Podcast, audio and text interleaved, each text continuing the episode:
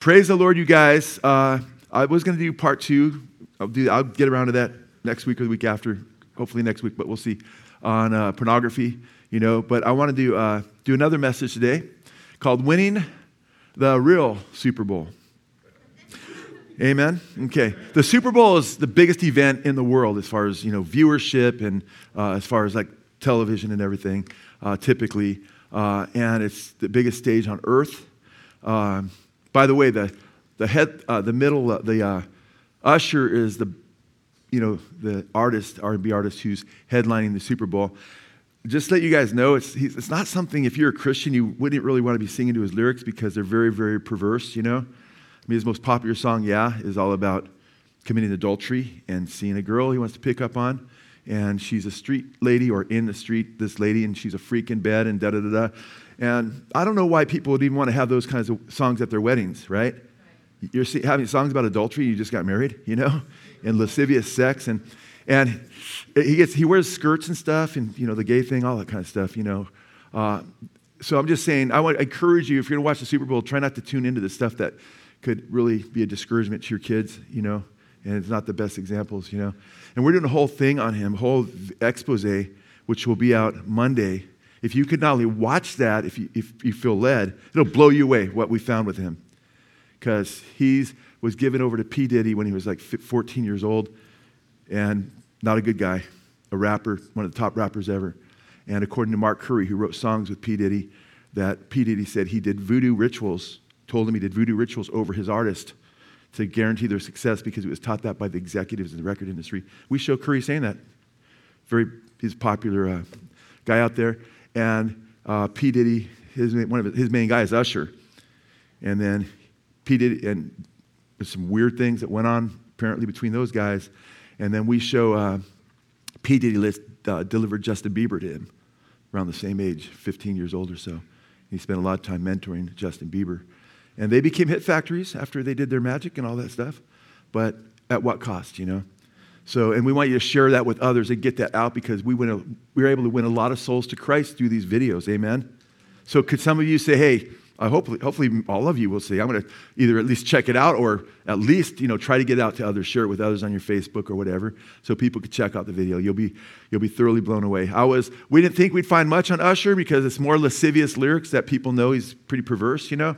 And I couldn't believe what I found. And some of it was stuff I'd found a long time ago with connections with, rather on P. Diddy. That, and because the connection to Usher just became one of, I feel, one of our more powerful Super Bowl videos. So if you could check that out, that would be great. You guys, uh, the Super Bowl, you know, most men and many, many women, you know, uh, love sports of some sort or what have you. And it was Paul's favorite analogy to use with sports in the New Testament, by far and away. You know, he sports because the Greek culture and the Roman culture was immersed in sports, and Paul used them as illustrations as to how to live the Christian life. And uh, I don't see any more, I mean, Jesus used more of these agrarian illustrations because of Hebrew culture. You know, they weren't into a lot of sports then. You know, uh, now uh, Israel's put out some really considerable uh, athletes through the years. But uh, Paul, he's speaking to the Gentiles, and sports to this day are so popular. And what you have to keep in mind is eh, what I think is really a trip is um, when Paul was writing this, Greece had been celebrating the Olympics or, or, or practicing the Olympics every four years. Sound familiar? Well, while Paul was sharing these sports illustrations, in the Roman Empire, starting with Greece, they were doing the Olympics every four years for 1,169 years without interruption straight. Okay? And that began in uh, uh, 776 BC, all the way until 393 AD, when the Emperor the- the- uh, Theosos- uh, Theosis uh, I think that's not his name, Theodosius put an end to him. Okay? That was a long time. So Paul had, you know, people were enamored every four years. Olympics coming up way more than people are today, by the way. Now it's every two years so they can get more revenue and everything else. And Paul used those Olympics that were going on, along with the Isthmus Games, which were Olympic esque. They were every year, but they were like kind of the, the mini Olympics. So every year, if you were in Corinth, they were, they were done in Corinth, where Paul gives one of his, probably his most memorable sports illustration as to how to win the race of life, which is far more important than an Olympic race where you get a perishable wreath, you get eternal life. Amen, the crown of life. And that's why I'm talking about you guys. The things that we go in through this world, the contests that we have, the sports that we have, they're nothing in compared. They're, they're smaller games within the bigger game, okay, which is far more than a game. It's heaven and hell, amen? It's real life. So I want to encourage you in the name of Jesus to win uh, the real Super Bowl, okay? The, the, the Christian Super Bowl that we're all in. You're not a spectator, you're not on the sidelines. And it's more important than what's happening on the field today between the 49ers and the Chiefs, by far, because that doesn't have eternal impl- uh, uh, implications, right? Your daily walk and who you are in Jesus has eternal implications. Amen? Far more important. So it's very important to get this. And so, first of all, you want to make sure you win your Super Bowl. You are in the spiritual Super Bowl, okay? A Christian Super Bowl. And we have one shot at it. So, first of all, you want to make sure you're on Team Jesus. Amen? Amen. How many of you are on Team Jesus? Praise God. You want to make sure you're on Team Jesus. How do you get on Team Jesus? Well, first of all, I love the fact that everybody could be on Team Jesus. Amen. Every human being, because Jesus died for everyone. Amen. And he doesn't will that any would perish, the Bible says. He wills that all would be, come to repentance and be saved, the scriptures say. Amen. Doesn't will that any would perish. What a, what a good God. Amen. So he, he'll draft everybody and anybody if they meet the condition. And the condition isn't do you have the skills? Do you have really good hands? Are you quick or super strong? Or uh, what are your accomplishments? Were you one of those that almost won the Heisman Trophy? You know, we, you know, are you eligible? Are you, they have seven rounds when they draft, seven rounds. First rounds are usually guys that make it most of the time. Second rounders, usually, but not all the time. Third rounders should, but might not. A lot of times don't. All the way to the seventh rounder. And then it's interesting, the seventh round is like the last round. Guys that get drafted in the seventh round, because every team picks, then you have another round of picks out of college, and then another round of picks, all the way to the seventh round. But then you get the last pick of the seventh round. When were you drafted? A lot of guys are like, I was drafted number 14 overall. And a lot of these guys, they want to be first round draft picks. If they're not first round, man, they feel snubbed if they feel like they should have been. But the, the last pick of the seventh round, you know what his nickname is? Mr. What? Anybody remember? Mr. What? Mr. Talk, oh, oh yeah, the seventh round. They're talking me. I'm Mr. Okay, uh, yeah, Mr. Irrelevant. That's your nickname. Does anybody know who Mr. Irrelevant was this year? Brock Purdy. Well, not la- it was last year but he's coming to more prominence this year. Even got injured last year at the end of the season. He's called Mr. Irrelevant, you know, a game manager, a backup of a backup, you know, when he went in for Frisco last year. He's called Mr. Irrelevant. But for him, he says that football is not the main thing in his life, it's Jesus. And it didn't matter whether he ultimately got drafted or not because he knows where he's going. He knows who he's following. Amen? He knows the real score. And I like that. I love that. But it's interesting because Jesus died for each and every one of us, but that doesn't mean we're automatically saved. Amen? Amen? There's conditions as to whether we will be drafted or not.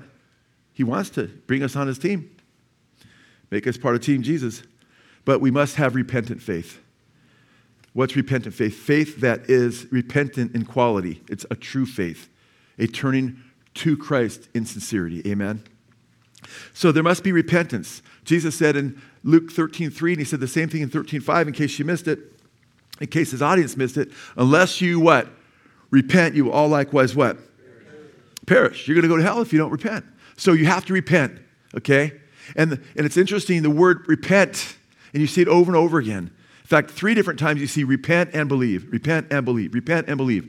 Sometimes you see just have faith, believe. Sometimes you see just repent or perish, just the word repentance without faith. Why are they sometimes together and why are they sometimes separated? Because true faith has, is, is repentant faith. What do I mean by that? True faith isn't just mental assent. Oh, I believe that Jesus is Lord, but you don't follow him, amen? You could believe objectively that that chair would hold you up. But until you sit down in that chair, you're not exercising that faith and it's not holding you up, amen? You can believe in your brain, Jesus says, but until you lean into Him in faith, until you turn to Him and come to Him, right? And that's the repentant faith. That's a faith that turns away from evil to Christ. In fact, a lot of times we talk about the Greek word for faith is, is you know, uh, metanoia. It's beautiful, beautiful Greek word, you know. A lot of my witnessing, our witnessing is metanoia. Come to Christ. Turn from evil to Christ. Have a change of heart, change of mind, which will lead to good works. The good works don't save you, but true faith leads to good works. Amen. They're just evidence of your salvation. But there's another Greek, another Hebrew word. The main Hebrew word for repentance is shuv, uh, spelled S-H-U-V, but pronounced shuv in uh, Hebrew. And I love that word because you know what it means? It means to return. It means to turn back. You ever driving down the road and you know, all of a sudden, you know, we rely not on Thomas guides like I used to when I used to work out in Beverly Hills and all these things. I'd use my Thomas guide. Now we've got, you know, electronics and we rely on uh, GP, GPS, right? And let's say you're going direction, but you get off track, you take a wrong turn, and you're way away from where you're going. What, what does GPS do? Re- reroutes you, redirects you, right? Back to where you're supposed to be going. And when you turn around, you do that U turn, that's shuv. You're going back okay? Uh, repentance, shuv, is a spiritual U turn whereby you go back to Jesus. Amen? So if you turn from your rebellion because you believe Jesus can save you, that's just objective as long as you believe that. So, in one sense, faith, repentance comes before faith as far as saving faith goes, but belief happens before repentance in another way. Some people say, oh, well, you have to believe before you can repent. Why would you repent if you don't believe? So faith comes before repentance. But every time you see the order in the New Testament, it's always repentance before faith. How does it make sense? It makes real sense. I can be really tired. Oh, my knee's really hurting me, which is a lot better. And, and keep Riley in prayer because he got his operation and he's getting some, starting to look better, uh, his knee, because that's, I talked to you guys about that a couple weeks ago. Praise the Lord, Riley. We're happy for you, you know, and, and Lauren. Uh, but if my, uh, and, and, he's like really hurting, it's like, ah, there's a, there's a chair. It would really comfort me to go sit on that chair, which I'm fine right now. That's not a hint. I don't want a chair right now. So, uh, so, uh, so I'm like thinking, no, I believe, but that's not saving belief. When I repent and turn toward away from what I was doing to the chair and go toward it in my heart, like as soon as I think in my heart, yes, that's then the repentance starts. Amen. And then when I sit in the chair, that's the consummation of repentance. That's faith. Amen. I'm exercising my faith. Do you follow that? It's really nice to understand these theological, with some kind of theological precision, because there's so much confusion in the body of Christ, but it's not that complicated when you break it down. But we have to have repentant faith because we're saved by grace through faith. Amen through faith in the Lord Jesus Christ. We're saved by grace through faith, not of ourselves, the gift of God, not of works, lest anyone should boast. He died for each and every one of us, amen. Paid for all of our sins, amen. Provided salvation in his, uh, and cried out to tell us, I paid in full, he paid the fine. The thing is, the one who wants to draft us, we're his worst, we're his big enemies. We're going the wrong way. We hated on the coach. We might even use his name in vain several times, amen.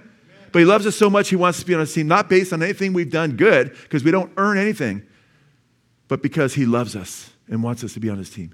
So you come to him in faith, amen? And that's how you start the race, amen? That's how you start the race. So you have to ask the question, I mean, you know, and it's by his Holy Spirit he draws us, amen? Jesus says, you know, Jesus says, uh, nobody can come to me unless the Father what? Draws him. So if he didn't draw us, we'd just be going our merry way, amen? But Jesus said, you know, so will the Father, he's talked about the Son of Man be lifted up, and he would draw all men to himself. So he draws everyone by his Spirit, but not everybody responds. And you have to respond and do that spiritual U turn. But I love what Paul or Peter says in Acts chapter uh, 3, verse 26. He says, God raised up his servant Jesus and sent him to bless you by turning every one of you from your wicked ways. Amen? So repentance is turning from wicked way, your wicked ways to Jesus, you know? And uh, it's important to get that. So, uh, and, and we turn from that broad road because we need the shuv. We need to be redirected by God's GPS, amen? amen. By the, the call of the Holy Spirit, the conviction of the Holy Spirit, and respond to that and get on the narrow road. I was talking to Liam uh, yesterday. Liam's, I think, 10, 11 years old now. Liam's 11 years old.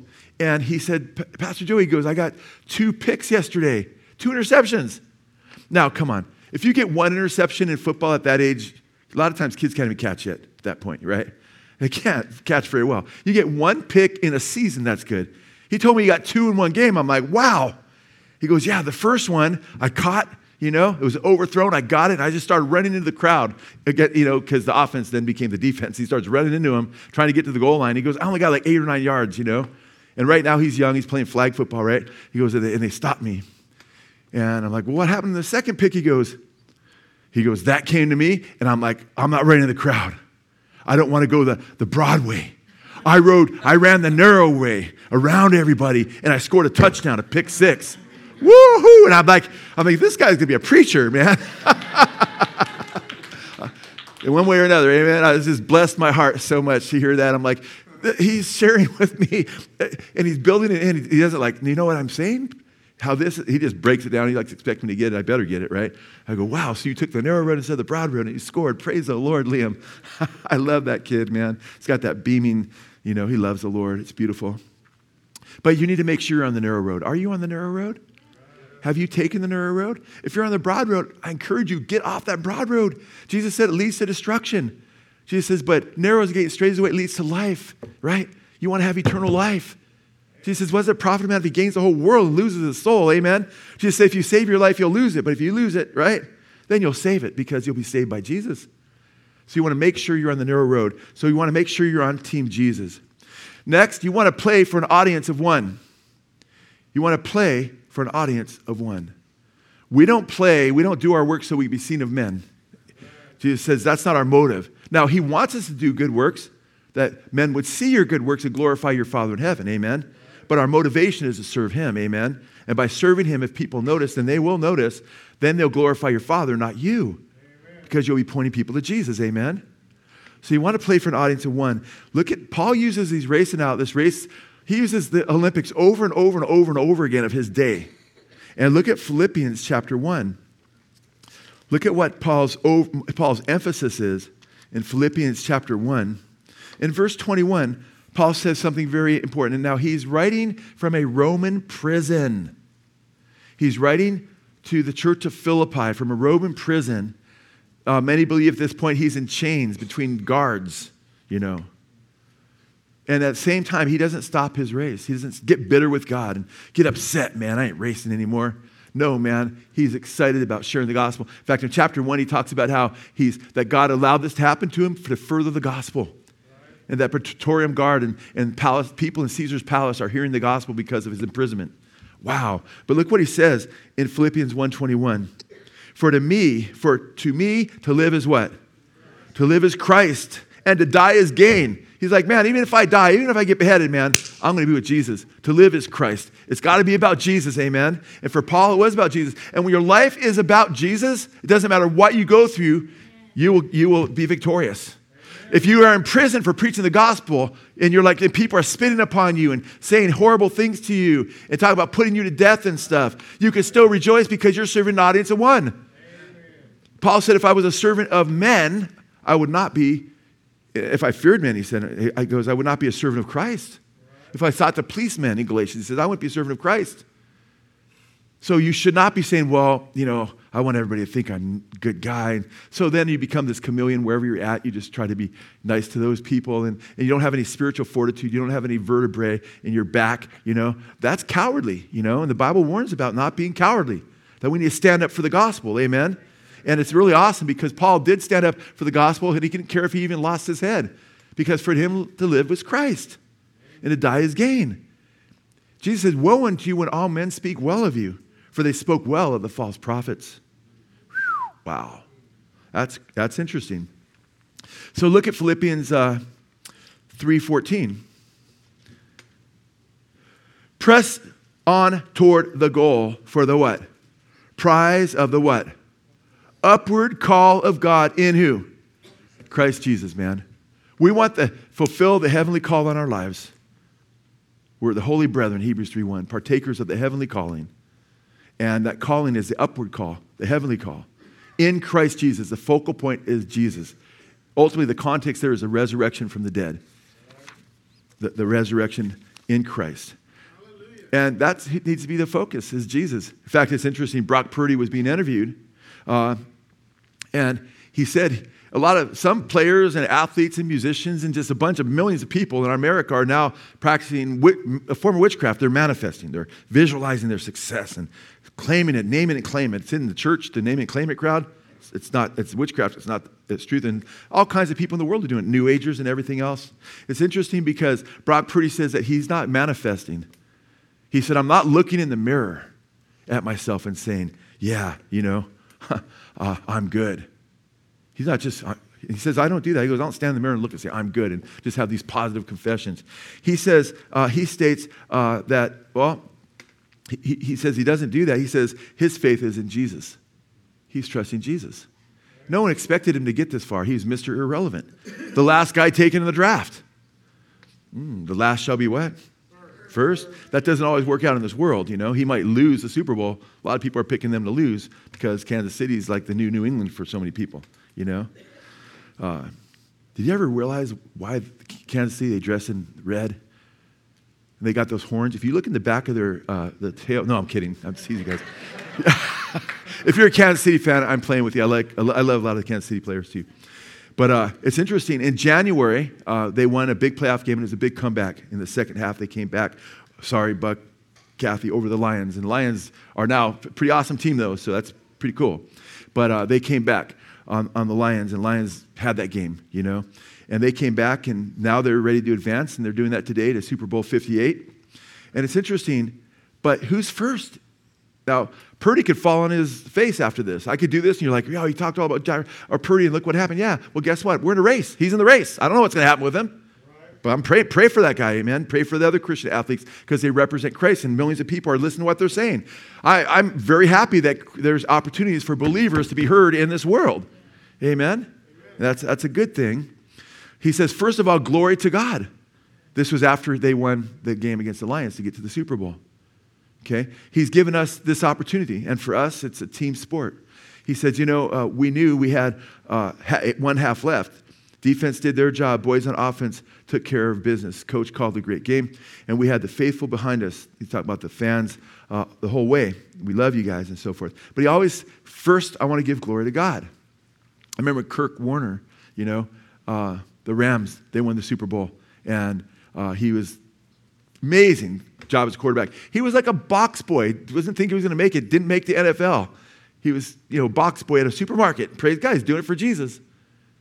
And then he got picked up. And he became one of the best quarterbacks ever. One, and after the Super Bowl, there was all a celebration. They go, first things first. He's being asked. They don't want him to talk about Jesus. First things first. This game, when you did, he goes, first things first. I want to give glory to Jesus Christ, you know? And then he started a ministry called First Things First. uh, so pray for these guys. I love that. But Jesus needs to be first in our lives. Amen. Paul said in Galatians 2:20, I have been crucified with Christ, right? And he says, It's no longer I live, but it's Christ that lives in me. And the life which I now live, I live by faith in the Son of God who loved me and gave himself for me. Amen. The greatest commandment is to love who? The Lord your God with whole heart, soul, strength, and might. Amen. Praise God. It's funny because I had two different messages I was working on uh, for Sunday today, praying. Do I do pornography or do I wait on that one, Lord? And also a little bit on uh, uh, the Lord is my shepherd, you know, the good shepherd. I was working on both those off and on, and more the, the other one, and then the other one I'd done a lot of work on. And I kept praying about it, and I got just convicted. I kept praying. I thought, you know what? Late last night, I was like, I'm going to do one on the Super Bowl, right? And I looked around and got some ideas and stuff, and I was just not happy with the ideas I was, you know. And I went to bed just crying out to the Lord. Poor Lisa.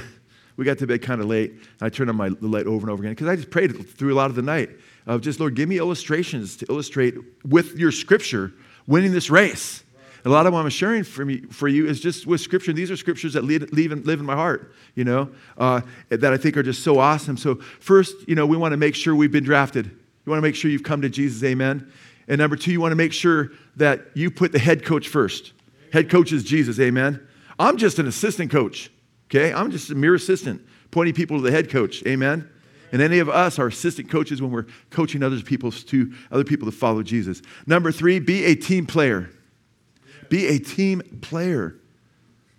You know, one of the scriptures you hear all the time eh, by the NFL, you hear it in basketball, you know, you hear it over and over again in, in a lot of sports. Uh, they'll say, and, and, if you didn't know better, if you don't know the Bible, you think it's just a sports now. It's a sports term, you know. Iron sharpens iron. I always hear, you know, NFL players, NBA, MLB guys say that too. Uh, iron sharpens iron. Iron sharp. And I don't know if a lot of know it's scripture, you know, but the, that's the concept because of the spiritual war that we're in. We need each other. Amen. Uh, go to Hebrews chapter 3. Hebrews chapter 3. And go ahead and look at uh, verse 1. Therefore, verse 1 Holy brethren, partakers of a heavenly calling. We have this upward call in Jesus, amen. Consider Jesus the apostle and high priest of our confession. He's addressing holy brethren. He's addressing those who have made the cut, those who are on Team Jesus, amen. And then look at verse 6. He tells them, But Christ was faithful, a faithful, son over his house, whose house we are, if we hold fast our confidence and the boast of our hope firm until the end. Look at verse 12. Take care, brethren, that there not be in any one of you an evil, unbelieving heart that what? Falls away from the living God. Look at verse 14. For we have become partakers of Christ if we what? Hold fast the beginning of our assurance firm until the end. The verse I skipped is verse 13.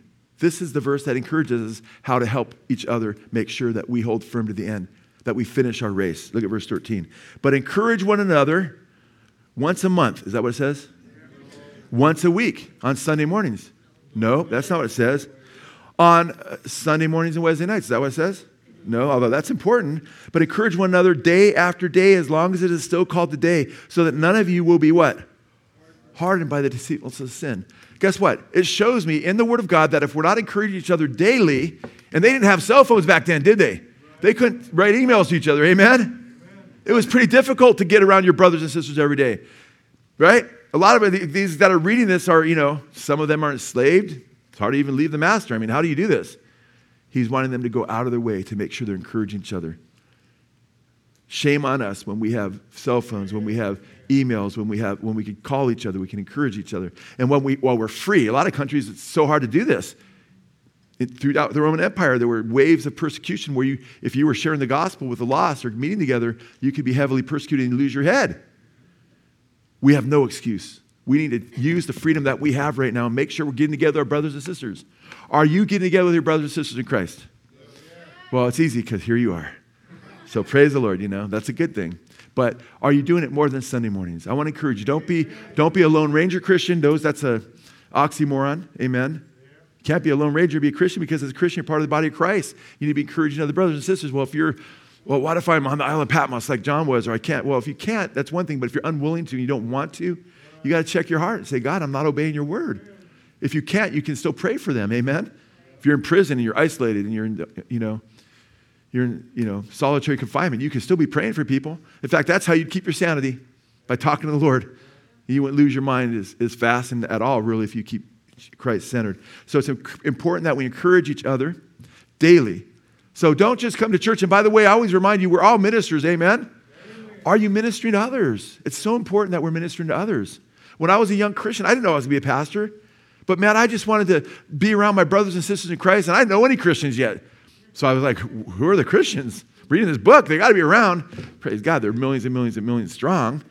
But then I was able to find a church and then find other believers, and they became closer to me. And I don't mean this in a negative way toward my family. And praise God, one by one, all my family members, eventually all seven of us came to Jesus, but not the first year or so, year and a half. And I was closer to my believing brothers family than my non believing family. Then my believing family started coming to Christ. It's like, wow, talk about closeness. I was like, wow, how beautiful is this? But you know what? I knew that I needed to be encouragement to others and be encouraged. And man, when I started hanging out with other brothers and sisters in Christ, my walk got so much easier, so much more beautiful, became precious. And I, I, I you guys are precious to me. There's no place I'd rather be than with my brothers and sisters in Christ. Okay? in Christ. Of course, Christ is first in his presence, but my brothers and sisters in Christ, wow. And we get to be this way forever and ever with total perfection, no flesh, world, and the devil. Amen. So praise God. Make sure you're in fellowship. Hebrews chapter 10. We look at Hebrews chapter 10. Uh, there's this one of the strongest warnings against falling away, and he uses the race analogy in chapter 12, but it's one of the strongest warnings in verses 26 through 31 about falling away from the faith. after you've been sanctified by the blood of Christ, he says. And your heart, he talks about, he shows how the heart can become so hardened that you insult the spirit of grace and you trample underfoot the blood of Christ by which you are sanctified. And that it's a horrible thing, you know, to fall in the hands of the living God and God will judge his people. That's all in 26 through 31. But I don't want to read the, that text because I only have so much time. I want to look at the verses right before that that help that not happen to you. Go ahead and look at verse uh, Hebrews chapter 10. Go ahead and look at verse 23. Let us what? Hold fast the confession of our hope without wavering, for he who promises faithful. And let us what? Consider how to stimulate one another to love and good deeds. Look at verse 25. Not what? Forsaking. Forsaking our own assembling together, as is the habit of some, but encouraging one another, and all the more as you see the day drawing near. Amen. So, as do you guys see the day of Christ drawing near? Do you see signs and everything else of it coming? We should be getting together all the more as we see that. Amen. Not less. Oh, it's hard to go out. I might get persecuted you know? No, you need to be getting together all the more with your brothers and sisters in Christ. So you need to make an effort to not forsake the assembling of yourselves together. Okay? Okay, and there's the synagogue, episynagogue. Synagogue is the, the word synagogue from the word, we get the word synagogue from it. It's a gathering. Supposed to get together with other brothers and sisters. And it's when we get together that we're able what? To encourage each other. Because if you're always distant from everybody, and praise God, I know a ton of our live streamers, and, and we praise God that you're part of our fellowship. You, we got so many beautiful live streamers. It seems a lot of the live streamers are the ones that visit every week, you know? And we love you guys, and a lot of them have a hard time finding a solid fellowship. We still encourage them, find a fellowship that's close to solid still, you know, and try to be encouragement there. But and sometimes they're able to do that until it becomes just way, you know, wonky, you know. But if you can, uh, if you can't, you know, find uh, fellowship, it, because there's like just, it's so apostated. People are so out there where your, your region is. I say try to get together with believers in your area even. At least on live stream, get together with these chats and fellowship with people, encourage them, find friends in Jesus, amen. If you get a little assembly together, you know, little just a little group, right? And then break bread together, do communion, you know, get people, people get saved, have baptisms. I encourage you, man. Be serious about Jesus and let's grow the kingdom in the midst of this fallen world and be lights and, and salt in this world. Amen. So we need to make sure that we're fellowshipping with one another and that we're encouraging one another and that we're sharpening each other. And in the NFL, one thing you'll see today, if you watch the game, you'll see the guys sitting together, talking on the sidelines, encouraging each other, going over plays, going over what happened here. How did we blow this call? Or what, how did we not execute what we're supposed to in this play? You'll see different things given to the quarterback. You look at guys in defense talking. You'll see them on the field. What will they do in the offense? They'll get together and huddle, right? Okay, they're not just trying to stay warm, you know. They're, they're, they're talking. The quarterback's talking. Somebody else might even call the play, gets it in there. They're, they're having a huddle. Well, as Christians, we need to have holy huddles, amen. We need to make sure that we're fellowshipping, that we're praying for one another, that we're encouraging each other. When they get hurt, someone gets hurt, man, they literally, a lot of times, when somebody gets severely hurt, you'll see different guys corralled and many guys fall, around, fall on their knees and start praying right there. How much more should we be doing that for the Christian Super Bowl? Praying for our brothers and sisters who are hurting, amen, and helping them up the Bible says two are better than one, for if one falls, the other one can help them up. Amen? So we need each other. We need to make sure that we stay in fellowship. And to win the Christian Super Bowl, we need to make sure that we're encouraging our brothers and sisters and staying on the straight and narrow so we can encourage our brothers and sisters to uh, win the big one. Amen? Amen? So that's very, very important. Now, uh, another way that we need to make sure to win the race is we need to make sure we don't wrong, run the wrong way and that we don't look back. Years ago, I played a college game, famous college game, because the guy got an p- interception. He was all excited, and he got disorientated, and he ran the wrong way. And they tried to, his own guys are trying to tackle him before he gets into the end zone, you know? Not that it would be six points for the, the other team, but it'd be two points with the safety, right? And uh, that's happened more than once. That happens with kids more often than you might think, you know? We want to make sure that we're going in the right direction, and we want to make sure that we don't look back. Look at Philippians chapter 3. Now, it's interesting because Paul in Philippians, uh, he gives an example of the race. He talks about, you know, running, running the race and so forth in, uh, in Philippians. And then in verses earlier in Philippians, he does. And then verse 12, he says this Not that I have already obtained it. He's talking about perfection, you know, which ultimately happens at the resurrection, which he's going to be talking about through this chapter. Not that I've already obtained it, because he hasn't won the race yet, or have already become perfect, but I press on so that I may lay hold of that for which also I was laid hold of by Christ Jesus. Brethren, I do not regard myself as having laid hold of it yet, but one thing I do, forgetting what lies behind and what? Reaching forward to what? What lies ahead. Okay? You don't, I always say, you don't, if you live by looking in your rearview mirror, you're going to get an accident. Amen? If you're always looking behind you. Amen? There's a time to look to back up, but you want to look forward for the most part. Amen? The rearview mirror isn't so you can constantly be looking at what's behind you. That's deadly. And that's what a lot of times people do. They look at their past and they can't believe that this person hurt them. And, and my heart breaks for everybody that gets hurt. But don't stay there. Do what Paul did, forgetting what lies behind.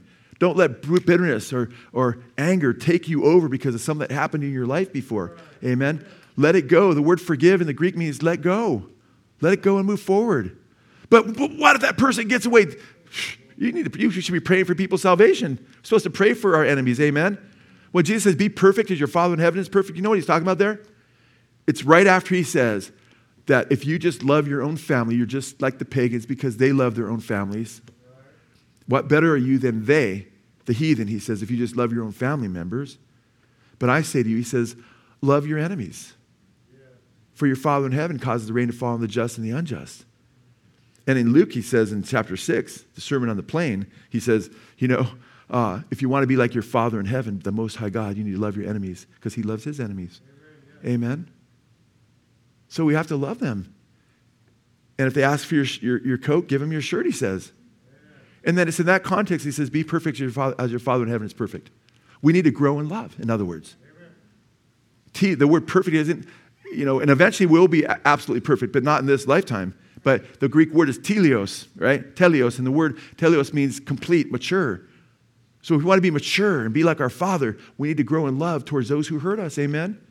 And not be all caught up looking back at what happened in the past or how someone, if someone's in sin and they're rebellion against you, you need to go to them in love and say, hey, you know, uh, you got to turn from this, man. You're just, you're, you, you, you know, you're getting drunk, you know, or you're, you're, you're committing adultery or whatever it is, and lovingly confront them because we need to make sure that we're encouraging one another daily, amen, right? And that we're warning them, but at the same time, love people. If you've been hurt, just, you know, remember, Jesus says, rejoice when you're persecuted for righteousness' sake because you have what? Treasure in heaven. Amen. So it's imp- important that we don't look back. Remember, Jesus said three words in Luke chapter uh, 17, verse 32. Remember Lot's wife. She looked back. Lot wasn't perfect, but he was declared a righteous man. He got mixed up, messed up because he was in total confusion at one point, but he was vexed by all the evil around him. And but she looked back. His wife looked back. And Jesus says in Luke chapter 9, verse 26, listen to this. No one who puts his hand to the plow and looks back is fit for the kingdom of God. Amen? Amen? So we need to stay the course. We need to make sure we don't look back and go back to the world. Amen? And the things of the world. It's very critical that we don't do that. In fact, look at Philippians chapter 3, verse 7. But whatever things were gained to me, and Paul had a lot of gain. He was a Pharisee of Pharisees, man. He was celebrated as a young, zealous Pharisee. And he was persecuting the church. And a lot of people were like, good, go after those Christians, those Jews that had become Christians. He was trying to make them blaspheme God. He'd go house to house and drag them out, trying to get them to denounce Christ. What a horrible thing he was doing. And then he repented and came to Christ. Remember, Jesus appeared to him on the road to Damascus and that conversion. Well, Paul says, whatever things were gained to me, those things I have counted as loss for the sake of who? Christ. More than that, I count all things to be lost in view of what? I love this. The surpassing value of knowing Christ Jesus my Lord. Man, Jesus blows everything else out. Again, what does the profit gain the whole world? He says, and lose your soul. Then he says, For whom I have suffered the loss of all things, and I count them but what? I count them but rubbish. What's rubbish? Trash. I count the things I had before that the world that was so awesome. In Luke 16 8, Jesus says, That which is highly esteemed among men is an abomination to God. So a lot of things the world esteems an abomination to God. He said, I count those past things I was doing as rubbish. He says, so that I what? Might, that, that I may gain Christ. He had to make a choice, right? The U turn, shuv, metanoia, boom, Jesus is first. No longer the rubbish. By the way, the Greek word for rubbish there, it's an interesting Greek word. It's skubalon. Skubalon. Scooby Doo was named after Skubalon. Not really. I don't know why that came to me earlier today. I was like, Skubalon, that's a, just a weird word. It's, it's, one of those Greek words I like to say, but it's not a good meaning. It's trash. It's, it means poop or excrement. That's what it's used of. Trash and dung. It's translated dung. You're right. It's translated dung, I think, in the King James. Or some translations have it as dung, others have it as rubbish. Uh, that's, you guys, don't go back to the world. Don't go back to where you were. If you go back to the world, remember what happened with the, they're coming out of Egypt, they're going to the promised land, and they went back. Well, a lot of them wanted to go back. And instead of remembering the whips on their back, forcing them to do this hard labor, Satan deceived them and made them think of the onions and the leeks and the garlic, right? And all these things. Mm, we missed that. We've just got this quail once in a while and we're eating this manna and we're getting tired of it. We want to go back. The promised land is straight ahead. It shouldn't have taken them 40 years to get there. God was disciplining them. They could have made it there pretty quick. Weeks, maybe. It wasn't that far. But they had their, a lot of them were fixed on the past. The skubalon wanted to go back. And it's worse if you go back after you've been saved. Do you know that? If, you know, we've, Peter describes the believers in chapter 1, verse 3, in 2 Peter, those who have escaped the corruptions of the world through lust. The world's corrupted through the lust, it goes on. And they've escaped it, he says. And that's good. But then he warns in chapter 2, verses 20 through 22. He says, For if after they have escaped the corruptions of the world through knowing our Lord Jesus Christ, the Greek word's epignosis, knowing, it's experiential knowledge, having a relationship with Jesus. If after they've escaped the corruption of the world through knowing our Lord and Savior Jesus Christ, and are again, a second time, again entangled in it, and overcome. The last state, or the original state, or the last state of them is worse than the first or original state before they were saved. It's worse. He goes on to say, For it had been better for them not to have known the way of righteousness. Jesus is the way of righteousness, He's the way, the truth, and life. Than after having known it, to turn from the holy commandment delivered to them. He says, For it's happened to them according to the true proverb a dog returns to its vomit, and a sow after washing to her wallowing in the mud or mire. And the illustration that he uses in the Proverbs there is a dog who's gotten rid of the corruption, got rid of the poison, right? He's free of the poison. He vomited it out. He's free. Goes back and laps it up again. Dogs tend to do that. That's so gross, but dogs do that. And I saved this illustration bef- long before Bible was over, but look at the clock and I'm like, man, it's crazy. Uh, time goes so fast. But, uh, and then the pig. The picture there is a pig being washed. That's a, and then going back after it's been washed, the picture is a believer being washed because he says a little bit before that, he says, don't get to the point where you forget that you were washed from your past sins. It's an illustration of being washed and then going back after you. Only Christians have been washed, amen? It's far worse. And it's a reference to, I believe, to Jesus' teaching where he talks about a man as an illustration who has a demon in him and the demon is cast out, right? And that man swept clean, right? And then that demon goes to dry places and finds seven demons more wicked than himself and brings them back and they enter into the man. And great is the fall of that demon possessed man because now he's got seven plus one. And his fall is worse. It's worse than it was before he was saved. So you want to make sure you don't go back. Amen? Don't go back. Keep your eye on the prize. Keep your eyes on Christ Jesus. Amen? So after the, uh, after the, uh, Super Bowl, whoever wins will be on podiums and they'll stand up, they'll get their rings, there'll be confetti, people cheering. It's just a temporary thing. You guys know who won Super Bowl 27? It just gets forgotten in time, you know? Don't look it up. I'm, i just picked that out of there. It meant nothing. But I'm just saying, but guess what? This is eternal. Amen? And what's interesting is we're going for something far bigger. So the next thing is we need to press on, press on so that we could obtain the out resurrection. The out resurrection. Look at verses 10 and 11. What am I talking about? Chapter 3, verses 10 and 11.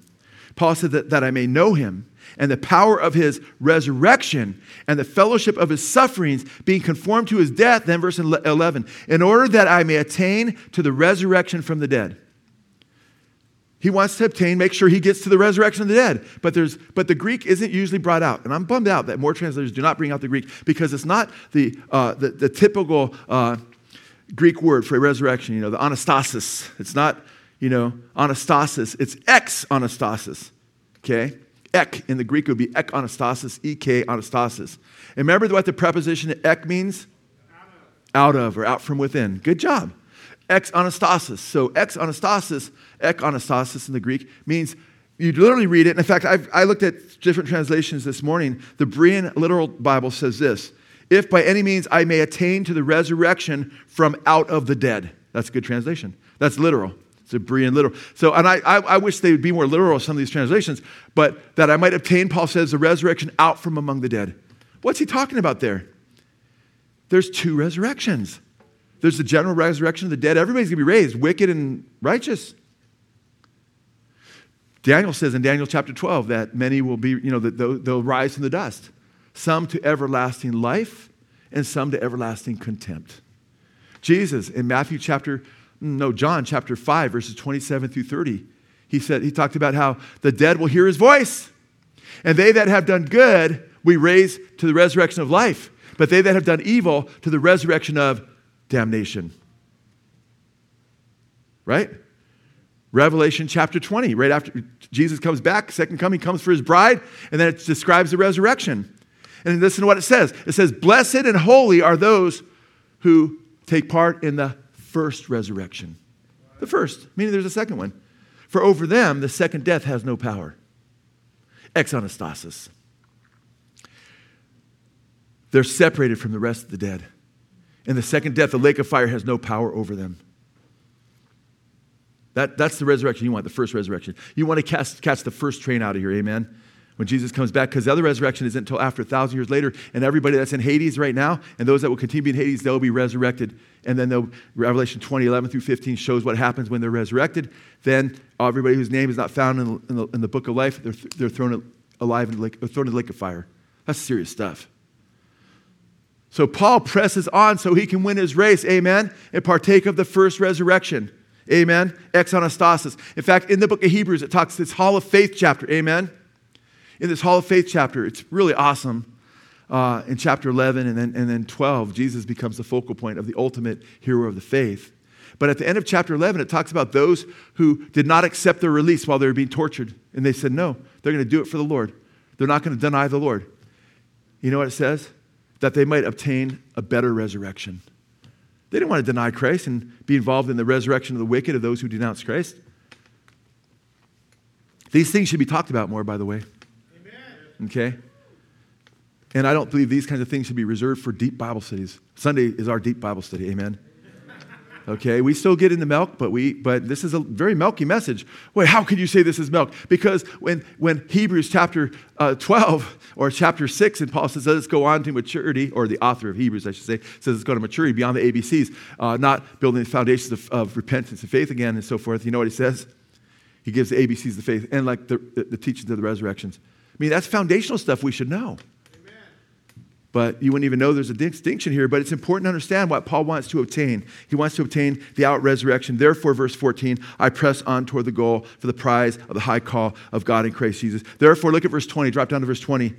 For our citizenship is in Christ, from which also we eagerly wait for a Savior, the Lord Jesus Christ, who will transform the body of our humble uh, estate into conformity with the body of his glory by the exertion of the power that he has, even to subject all things to himself. I'm going to hit some things really quick. Be coach- coachable. Hebrews 12 talks about how God disciplines us. He's our chief, He's our head coach. He's called the chief shepherd. Amen? And we need to be coachable and not get bitter when we're going through trials. You need to make sure you're coachable because He says not to get bitter toward the Lord in Hebrews chapter 12. Like Esau, who failed the grace of God because He says He disciplines you so you'll partake of His holiness. Says. you know why He says that? Because in verse 14 He says, without holiness, no one will see the Lord. So if you're not coachable, a lot of people are cut from teams because they're not coachable or because they don't learn the playbook. Oh, they're lazy. They don't learn the playbook. You, there's, you, got a, you get a playbook, man, and you're in the NFL, and you don't learn it, you're lazy, you get cut. I don't care how good you are. They read, they study, they memorize it. The Bible says that's what's supposed to be doing with God's word. I've hid your heart, word in my heart so I won't sin against you. Young man, you're strong. You've overcome the evil one because the word of God abides in you. Amen. How shall a young man keep his way strong? By keeping according to thy word. If you're a Christian, you want to win the Christian Super Bowl, you need to make sure you're in the word. Amen. I was reading where Brock Purdy says every morning when he wakes up, you know what he does? He says, I read Psalm 23 about the Lord being my shepherd and realize that's the main thing in life, that he has to be first. He has to be my shepherd. I read the word of God. You know, we ought to be doing that. Amen. We ought to be doing that. You need to be in prayer with your head coach, the Father, in the name of Jesus. Amen. Amen. And guess what? The coach sends in the plays, they're communicating with him. They're praying. No, well, what are they doing? You ever see the, eh, the quarterback on? You see him go like this? You know, why are they doing that? They're trying to hear what the coach is saying, either the head coach or assistant coach. So the crowd noise, they spend time with the coach and they get the chaos away from them so they can know the marching orders. You got all kinds of chaos around, chaos around you. Make sure you're spending time with the coach. Amen. I've got some good things when I was praying about this through the night. I just kept waking up, just you know, and that's important to do that. Amen. And man, they now the play start as soon as the play is about to start, they cut that off because you can't talk to the coach. He can't say, "Hey, so and so's open deep, dummy, hit him over the corner." You can't communicate. The coach can't communicate. But guess what? We get to communicate with our coach all the time no matter how chaotic it is, because He wants us to win. Amen. So, what benefits we have in Jesus. Amen. Man, I can't believe I only had 10 pages of notes, man, and I couldn't get through them all. But did you get a good feeding today? I'm going to I'm to praise God. The Lord is good. Amen. Give Him glory. We love you, Father. Praise your name. He's good. I'm doing part two of this, by the way, on, uh, on Wednesday then. Okay? Part two, Super Bowl, people still talking about, we're talking about the main Super Bowl still, amen. So part two of this will be, but I want to play something for you as they pass out communion. But you guys, don't get, don't oh, it's over and oh, communion and, and lose your focus because I want you to watch a video clip of Mr. Irrelevant, so called, Brock Purdy, who's not Mr. Relevant. He's a child of God in Christ Jesus. I, I hope he stays the course. He appears to be. This is uh, some clips, you know, I want you to see of where he's at, his testimony, as, as we pass out the cup and the bread. And as you pass it out, just take it, but try to stay focused on this as we close. If we could play that, that would be great. Brock Purdy, everybody. Brock, come on in here, man. Congratulations, young man. You just led one of the biggest comebacks in NFC Championship game history. What was the key to the amazing comeback? Man, first of all, glory to God. Um, he, he's given us this opportunity. Whatever I'm doing, I know what my purpose is, and that's in the Lord. That's what my identity is in. It's not a football player or an athlete, anything like that. The bottom line is what I believe in, what the Lord and, and what the Bible says. One of the things that you know I had been reading throughout the season was uh, Mark 8:34 talks about Jesus is telling his disciples, if you want to follow me, deny yourself, take up your cross, and follow me. If you try to hold on to your life, you'll lose it, but if you lose your life for my sake, you'll save it with myself and like my mindset with it was exactly that that verse that jesus had told his disciples thousands of years ago. Don't try to hold on to your life. You're going to lose it you know and the world wants you to go this way or that way. And uh, the, the minute you have fame and if you're trying to chase status and money and all this kind of stuff you'll lose your life rather than you know denying yourself picking up your cross keeping my eyes on jesus and his promises. This is who god has called me to be and i've believed that from day one. I've believed that jesus christ did come down and died for my sins and and rose again and, and he's living, you know, he's living and sitting beside God on the throne. And so I believe that it's not just some story fairy tale thing, it's it's real. You know, be set apart, you know, it's it's easy to yes, repent of your sins and um, be about Jesus, but you know, to know, hey, I can't keep doing this sin. You know, I've I've acknowledged it. I got to move on, but um, to be on fire for the Lord and to walk with Him, I think right now, man, I'm living set apart from the world. People can think, this about me or whatever, that's fine. The, the, bottom line is for me, my identity is in Jesus.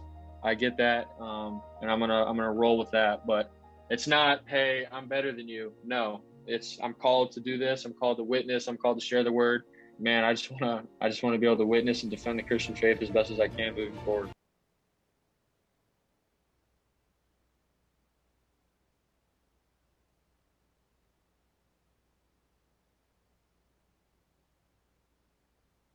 All the all the temptation, all the stuff that's thrown at him, and all the people that want to make him compromise and so forth.